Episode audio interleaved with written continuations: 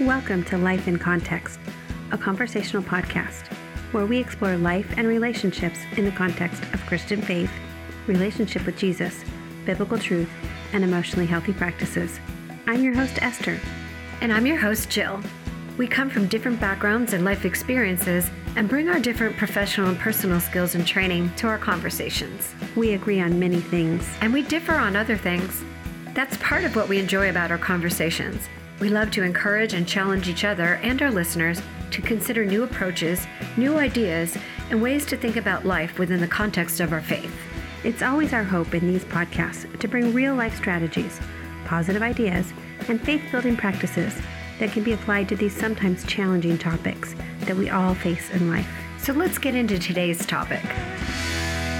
Jill, I'm so excited to be back together again this week. Yes, me too. And I'm really excited about this topic. I know it's a little bit difficult for some people, but I think it's a, a great and important topic. We're going to talk about the process of healing. Yes, I agree. It's important right now. There are so many things in life that can contribute to our spiritual wounding, to our emotional wounding, and we can be really hurt, right? Of course. So, for many Christians, it feels like we are in it alone. Like we have to somehow just figure it out and be whole and healed all the time, right? Yeah, I think a lot of Christians think that they should just be able to have their healing by themselves, um, that, that reading the Bible should heal everything. Right. And you use that magic word, that should word. Yes. Right? Whenever you hear a should, it's a little red flag. Right. So, so many people are under this burden that if they're hurting, they need to figure it out on them on their own, right? Themselves. And they feel like somehow they need to just be able to search the scriptures and find just the right thing. And them and the Bible, they will figure it out and they'll get healing and they can find themselves very stuck, right? It can feel very stuck and it can also feel shame. Those words should, like, I shouldn't still have this. I shouldn't be stuck because I have Jesus. And those kind of shoulds, I, I like to say there aren't any shoulds, there's just what is. So if you are stuck, you are stuck. And I believe that there are some inner wounds that really are, are too traumatizing to look at by yourself. That we are called a body for a reason. And it, within the body, there are people that can help you walk through a trauma that really wouldn't be wise to try to uh, get to by yourself. Exactly. I feel like it's so important for us to start out today's show just sharing how valuable it is to have help and support when you need it. Yeah, well, I come. Uh, let me be your Holy Spirit navigator. Right. and and we talk about this. We talk about the young places a lot. So a lot of that wounding, a lot of those stronghold places that may have been maintained throughout a lifetime, come from a young place. So you can get saved and be walking with the Lord, but still feel something generating from the inside of you that might feel like self hatred or that might feel like shame, that might feel like jealousy. Like some of those, those things can come on in the young places and don't necessarily just lift off the day you invite Jesus into your heart. This can be very confusing for a lot of people. They don't know where to get help, they don't know how to get help. Some people assume naturally, well, I need to just go to the church and ask the pastor. You know, they know the word really well and they will be able to help me. And many pastors feel very overwhelmed, right? right? If they don't have the gift of counsel, if they don't have the time for counsel, maybe their gifting is in preaching or teaching or evangelism, and they feel this burden. And I think one of the valuable things that we can share with people is there are a lot of people out there who are gifted and called in a variety of areas mm-hmm. who can be help. And sometimes we have to even enter into that pursuit and be praying and looking for yes. those people. I was actually going to say that word is uh, pursuit. In uh, a, a, time of deep need, I really pursued uh, my own inner healing. I could not get there by myself. I'd been sober and saved for a really long time and just could not understand why I was still so stuck. I went to Bible studies all the time. I was in the Word all the time. And I, I, you know, Esther and I are students of the Word, lovers of the Word. But just putting a scripture what did you call it? Like slap, band-aid, slapping a band-aid. slapping a band-aid on a trauma place, a scripture band-aid on a trauma place, uh, in my experience, does not always work. Sometimes I think of it as just duct taping Duct over the taping. wound. Mhm. And it, it doesn't always work. We need to be really precise and we need to figure out what it is that really applies. And sometimes we need an expert, somebody with some wisdom and skill and training. And most of the people who engage in this kind of support and help do it because they know what it's like to need that help and support. And have possibly navigated their own minefield so they can help you navigate yours. They've been they've been both gifted and called, but Mhm. they've they've also been down the path. Right. And, you know, I deal with a lot of people who are stuck in intractable conflicts and they find it very frustrating and isolating and overwhelming. And one of the reasons they come to me is because I can say, Hey, I've crossed this bridge. right. I can tell you which plank is is slippery, which one you don't want to step on that plank. And I don't know how it's going to resolve for you, but I can help you safely cross the bridge. That's so that is just so good. And I think we could we should talk a little bit, not that that's not a bad should, but we should talk a little bit. What do you think keeps people from pursuing someone to help them with their inner wounds? I think there's several things that contribute to it. One is that sense of shame and isolation um, that they feel like they have to do it on themselves. It's, it's super vulnerable to admit I need help and support. The other one is that lost feeling I don't know where to get support and help. I feel like, I don't know about you, but in my experience in the body of Christ, a lot of people don't like to share that they have gotten help, that they've had problems, Right. right? They present that shiny image, Or can be a label. a label, right? So they pretend that they've always, you know, been in this great shape. And I, I was at a an event once and there was a couple speaking and they were doing a marriage event and they were just communicating as if they had always had a harmonious, perfect marriage, never a conflict, never a hiccup. And you know, it just felt so foreign to me. I looked at them and I thought, I know them. I have seen them scream at each other in the parking lot.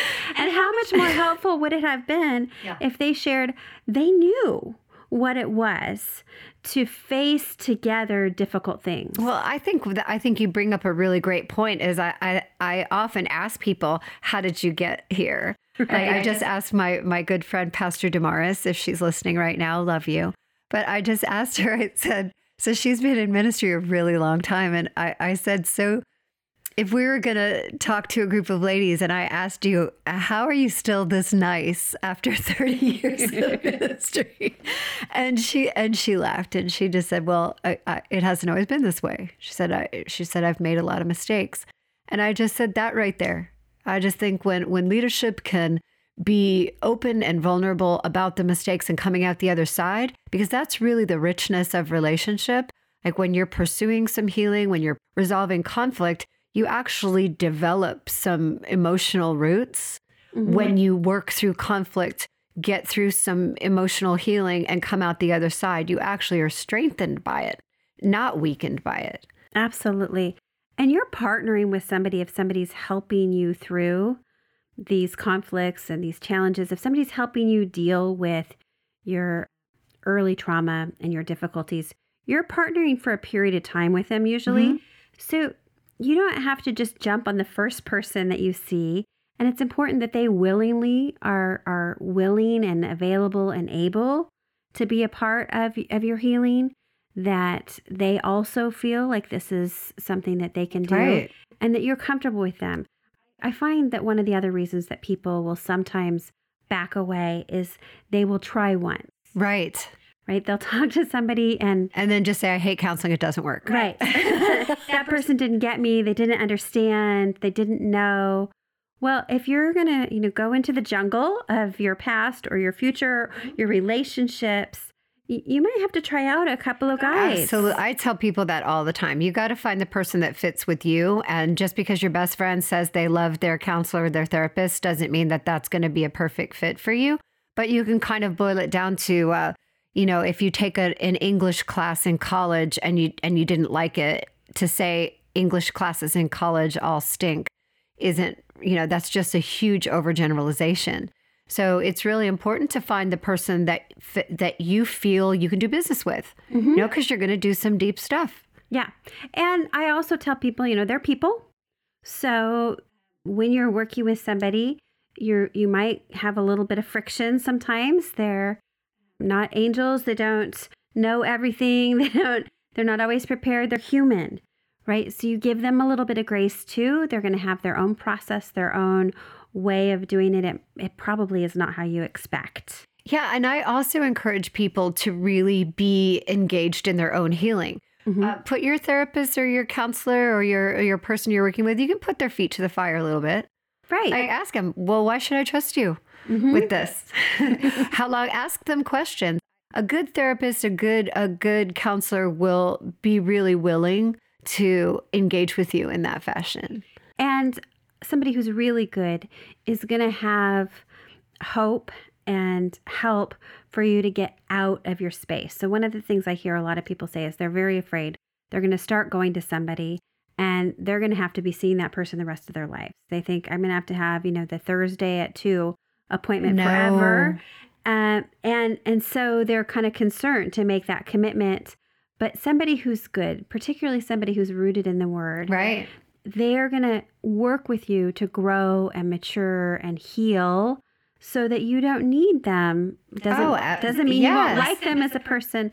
So, but they're also going to expect that you're going to do some of the work. So, this is one of the other things people are looking for somebody who's going to do the work for them, right. right? If I come and I sit in your office for 50 minutes once a week for six weeks, all my problems are going to be solved, right? Nope. There's a lot of time in between that hour to the next hour. And I, I, sometimes compare it to physical fitness. Mm-hmm. So if you go to the gym once a week for an hour and a half and then um, don't sleep, don't drink water, and just eat cake all week, you can't really say the gym doesn't work. Right. so, Which is interesting because I sometimes compare what I do to physical therapy. Mm-hmm. Right. So if you've ever gone to phys- physical therapy for an injury, I, I've had several injuries on my knees and you know, they say, okay, you got to do these squats and you got to do this stretch and you got to move this. And they show you how to do it. Mm-hmm. And they tell you, don't do this, don't reposition your right. weight here. And but if you leave and don't practice it, don't do anything exactly. and come back, you're going to be in the same spot the next week. Mm-hmm. And that's not the physical therapist's fault, mm-hmm. right? That's on me. If I don't do my exercises and use the bands and stretch and do the things I'm supposed to do, then I can't expect any progress. Exactly. I give my I give my clients relationship prayer homework. Tell them all. I put myself out of business. Go do go talk to Jesus yourself. Mm-hmm. And I think a really good uh, pattern is I work with people three to six months and then say, let now walk out what you got. Now mm-hmm. walk it out. And then I call them tune ups. Like I just did, I just did a session with my person yesterday needed a tune up, had some things come up, and just said, I know I need somebody to help me navigate this, and she's my person. And I had a tune up. So it, when there's like a, a specific thing that somebody needs to work on, let's go, let's go after it for three to six months. And then you kind of, I, I call it like a worked out in the walkout. Mm-hmm. You really don't know how much inner healing you've gotten until you encounter some situations and notice you're not the same in them anymore. Right. Like some, yeah. So sometimes you get a lot of uh, healing and, and deliverance around, like say, being being triggered by angry boss. So you're not around angry boss for a while. You go get a get some inner healing and some get some of your own stuff worked out, and then you go back and you find yourself around an angry boss or an angry person, and you're like, wow, I have peace. I can just see it for what it is but you don't it's funny like it's fun you don't really know how much how much you've got you've gotten healed until you start walking out your life and you notice wow i feel different here and wow i feel different here it's really cool so jill you brought up something in this that you just recently spent some time with your person mm-hmm. and we've shared this with our listeners before that we uh, work out what we do yeah. we walk out what we do and and so i think this is another key for people when they're looking for help, I tell people look for somebody who has worked it out themselves. They've been down this path, not somebody who is just academically informed right. about what it is you need. because that's where the empathy comes from. That's where some of the wisdom comes from. Somebody who's willing to work out their own stuff. Yeah, I just think that that's very, very healthy. I think uh, I encourage people to look for leaders who have leaders. Make sure your leaders have leaders. Make sure that people around you have people around them. And that's just really a body at work. Um, one of my other favorite pastors, Pastor Angel, hello. Uh, Pastor Angel is just another really, really authentic man of God. And he shares things with his with his congregation about going through some therapy. And I think when a leader is willing to talk about them going through therapy or them going through inner healing, it flows downhill. If I'm in leadership and I tell the people that I lead, I just had my own round of inner healing, then it gives them permission to be to to be on their own journey with it. We're not going to be done. So I am 55 years old. My person that I do work with is in her 60s. She does her own work with a lady in her 80s. And we're all continuing to do our own work as we walk out this life with Jesus. It's important, it's healthy. It is. It's so healthy. And I think one of the other things that people get confused about when they're trying to figure out how am I going to get unstuck, right? I, I've had this thing, it's come up and I'm, I'm bothered, is that people specialize in different things.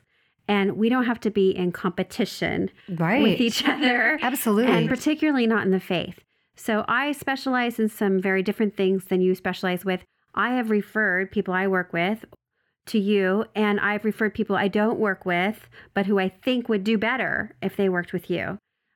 And I think that that's one of the things that we need to keep in mind. Yes. Is and my it's not a husband and I want to come take some conflict stuff from you.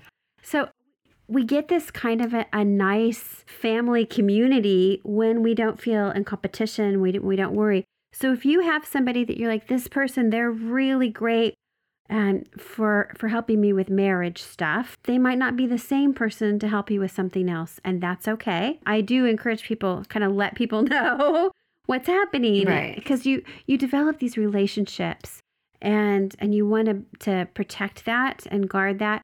But it's okay to need somebody with a different set of skills for a different set of issues. 100%. Do it. We do it all the time. I have you. I have a collection of most of my friends are therapists and counselors. what do you know? Uh, so we inter refer all the time. And I'll just say, hey, you're going to go get something from Dr. Phoebe that you're not going to get from me. And she'll refer people to me. And you're going to get something from me you won't get from her. And, and we just uh, have different gifts to offer, different things we bring to the table. Again, super healthy. And sometimes it's not a personal issue if somebody says, I don't feel like I can help you. So I know you've had to do that. I've had to do that. Sometimes somebody will come to me and say, Hey, can you help me? And there is one reason or another that I don't feel that I'm the right person. And I don't want them to waste their time and or energy coming to me um, if I'm not the right person. And that's not because I don't care about them or their problems or their issues. Sometimes it's because I care so much. I know Who'd be a better right fit? tools. Yeah. Yeah. I think that again, that's just really healthy and really kind. It's like, hey, I, I think there's somebody that's going to work out better for you than me. And here's their number. so, so I really am excited to be encouraging people that it's okay if you're in a difficult space uh, to get help and to find help, and that there's lots of help out there. There are lots of people who really have the gifting and the calling and who are grounded in the word to to bring that support and help. So, what happens in that um, space when somebody's getting help and then they feel like they're still not getting the breakthroughs and they blame the person they work with or they feel like they should just give up? What, what counsel do you give them then? Oh, that's a kind of gotcha question, Esther. That's Oh, a I didn't mean it to be gotcha. no, it's a it's a good question, and uh, I would say so far, the, the for me, relationship prayer almost always it's not me. What I do with relationship prayer is it actually puts the person's hand in Jesus's hand, and almost 100. I'd say 100 percent of the time they get a breakthrough, but if if if you're pursuing something with someone and you're not getting the breakthrough and you feel stuck i would i would tell the i would tell the practitioner or the person that you're working with you don't feel like it's working and a referral And I would say for the practitioner or for the person, if if I see that the person's not getting the breakthrough, that I am not actually able to facilitate what they're looking for, I'm going to be the first person to say, "Hey, I have a suggestion. Why don't you give Why don't you give this person a try?" Mm-hmm. Which I think is so valuable to be really self aware of how it's working for you. The other thing that I suggest is sometimes you got to press in. It's not a magic uh, wand. You know, you may feel like I'm stuck. I've been here for three whole weeks. Oh. And it's an issue you've be- been dealing with for 30 years. Well, we say that a lot Right? is you didn't get here overnight. So it's not going to be fixed in in a couple of hours. We're talking about maybe even generational generational problems. So it's not going to be fixed overnight. And so I I think what we're saying is trust the process. Trust the process. And, and I tell people you might have to live in the distress a little bit. A little bit It's longer. a little bit, little bit longer. It's but the distress of change is different than the distress you're used to, right? If you've been dealing with something for a long time, you get kind of used to that chaos. You might be at the end of it, you're tired of it. But there's a new distress when you've got to change, when something's been revealed, uh, when you're learning new things. It can be really challenging. Well, that's a really good point. That's a really good point of of what when we're saying it's lived out, it's walked out in the walkout. If I'm used to, I mean, I work with people for a long time that have a like addiction to chaos Mhm. because you're you're people that become so so accustomed to chaos that they'll they'll call peace boredom. right. And I'll say, let's replace being bored with peace and just look at peace as a baseline instead of abject chaos that that is this uh, cr- crazy spikes, crazy highs, and crazy lows. So people that are used to chaos will actually cause it because the peace is so uncomfortable. The peace is uncomfortable because chaos has become the norm. So sometimes the transition from a, from a life of chaos can really be uncomfortable. It can be so uncomfortable. it reminds me a little bit. So, I came from a background in media. And then when I was doing my training at, in emotional support, I had to learn to be comfortable with the silence. So, when early on in my career, you know, dead air is bad air. Right. There's no silence. You fill every hole. Right. Right. People don't like this big silence. And I became really comfortable. I lean into the silence. I will wait. It's okay. We can have a pause. We can have a pregnant pause if we have to. We can You're Oh. making me oh, uncomfortable. Oh. we can allow that space. That's where we actually are able to settle in, to hear the voice of the Lord. If we've been hearing Him, to pay attention to the voice of the Lord, to ask the next question. Okay, so Lord, if that's what you're saying, what does that mean? What does that look like? Um, and and I have learned in my own personal life that uh, I sometimes fill things with busyness. Right, I I live in Southern California, man. It's easy to be busy, right? I raise two kids, and you can put them in 17 activities at once if you want. And you can feel very important if you're busy, right? Right. It, it can give you that sense of importance. And frequently, the Lord will bring me back to a time where I've got quiet and I've got space and I step away, and that's where I hear from Him. And now I've learned to know that if I'm too busy for too long, um, I feel disjointed now. And I think that that's a part of the, the process for people is that sometimes you got to lean into the uncomfortable a little bit, got to lean into the distress of it, be willing to grow, be willing to change. If you're stuck and you want to get to a new place, you're going to have to change to get there. And change can feel really uncomfortable, even when it's change for the good, Yep. change for the better. It can. And so it's a hard thing to tell somebody, I know you need healing. I know you want to get out of this pain and you want to get past this. But I have to be honest with you, it's not going to be an easy process. No, I think it was, doesn't Brene Brown says lean into the she, discomfort. I think she does. Yeah. So really, uh, she does some great stuff on power of vulner- vulnerability and leaning into the discomfort. And sometimes that really is part of it. Like that becomes part of your process. If you become so uh, avoidant of anything that's uncomfortable and you're always just like pressing, pressing, pressing to make it not be that way, leaning into the discomfort, it's part of the process. And, and hopefully you you trust your Holy Spirit navigator to help navigate with you through it And very often the discomfort it is part of the process. hmm And very often change is a part of the process. Yeah. At the at the end of the day, you will be a different person. And sometimes people say, "Well, I want to be healed, but I want to be the same person." And in my experience, and you're laughing, so I know I can see it and I can hear it. Um, there is no healing without change, right? At the end of the day, we come out different, right? Our scars heal, but we are different. I look back and go, I am not the same person I was 20 years ago. I wouldn't want to be. Praise Jesus for Yes. that. Yes. now, there are days and times when I think I miss things about the naivety Right. before I knew what the challenge and the hurt and the work is, but I wouldn't go back. I, I, I just couldn't and I wouldn't. But it does require change and it, it's an honest process. And I tell people if you are hoping somehow that in the healing process that you can hold on to everything and not change, you're going to be disappointed. Well, and I think a good a good part of that is to know there's just so many aspects of God of he gives and takes away and it's a holy exchange. Mm-hmm. And I pray with people very often they're holding on to something that has seemed like a life source but is actually causing a lot of destruction and Jesus, what does it look like when you come into that place? And Jesus, what is it? What do you want to give them to replace that? And Jesus, even what would it look like if they let go of that and and mm-hmm. allowed you to hold them there?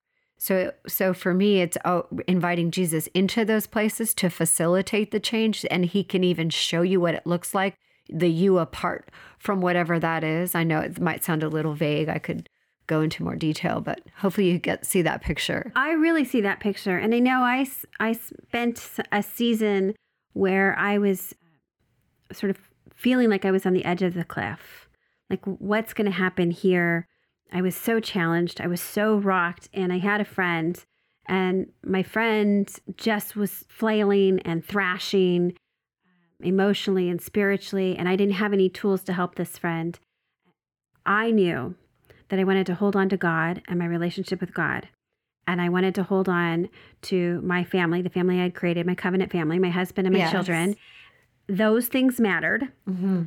and everything else might have to be on the table. Right. And and so I came at it and said, "Okay, Lord, I, I believe I, I entered into to this family, and this is a good family, and and I love my husband and my kids, and and I want to protect us and our relationships. But if I'm not careful, I could destroy all of that, or this the trauma that we were experiencing could destroy all of that. And um, my friend was thrashing, and at the end of the day, my friend lost their faith and their family. And 10 years later, came back and said, you know, I'm trying to, to find my way back to my faith, and the family's gone. The spouse had remarried, and, and custody had been lost many years before. And I, I recognized how critical it was that for me, uh, the only I had my priorities, and and these are the only things that are Mhm. that are not on the table, but everything else. My career might be on the table, my hobbies might be on the table, my other peripheral relationships are on Right. the table. I, I just really need to allow the Lord to make that holy exchange. So even if I'm understanding you right, you let go of that relationship in that time. Well, so that person really was. Um, we were just kind of parallel. Our the relationship wasn't one one or the other. It was just a little bit of a. They were having a parallel experience. That's okay. I get it. and and then from from reflection i could see because they didn't want to let go of anything they didn't want to let go of their control Mm-hmm. they didn't want to change they didn't want to they just were thrashing and in the end they destroyed everything Right. That's And- really it. they didn't really want to get real help that said and, and i watched this friend get try to get some help but anytime the help said to them you might have to let go of this behavior you might have to let go of this pattern you might have to change in this way you might have Right, to surrender okay, this to the it. lord. They said no i'm not going to do that. They they wanted that control. And um and and that just wasn't going to be a part. That doesn't so, help when so healing. by trying to hold on to that thing, she ended up losing all of it anyway. yeah. And uh, I ask people in relationship prayer kind of cool question when they can't let go of something is ask Jesus, what need is that meeting? Mm-hmm. What need is that meeting? It's probably trying to, it's probably meeting a legitimate need, but being met illegitimately. Right. So, Jesus, what need is that meeting? And Jesus, how do you want to meet that need? Very often, when they see how Jesus wants to meet it, it looks better. it does. and that's excellent. And, and emotional management coaching, sometimes we'll talk about where do you think you developed this? Mm-hmm. Like, was that a protective mechanism? And do we still need to protect for that? Good. Right? Did we develop that as a pattern when we were 12 uh-huh. that we don't need in our 40s? So I think that there's a lot of um, hope. Yes. In, in the process of healing, right? Hope in healing. I love that. and I think there's a lot of help in healing. And I really want to encourage the people who listen to us to seek help when they need it, mm-hmm. not to be shameful about it, not to feel condemned because they need help, but to consider that a beautiful part of the process. We support you as you seek support. We do. And we hope for everybody the continuing process of emotional and spiritual healing. We know even as you're healing, you get wounded again and you got to get some more healing. So we just encourage people yes. pursue it because it's so worth it. So worth it. God bless you guys. God bless you. Thank you for joining us for this episode of Life in Context, hosted by Jill Shankles and Esther DeWitt, edited and produced by BizFid Communications. If you enjoyed today's episode, please leave us a five star review and follow us and like us wherever you listen to podcasts. It really does help. For more information on who we are and what we do, you can follow Jill at jillshankles.com. That's Jill, S H A N K L E S.com, and on Facebook and Instagram. You can follow Esther at peaceprof.com. That's peace, P R O F.com, and at peaceprof on Twitter and Facebook.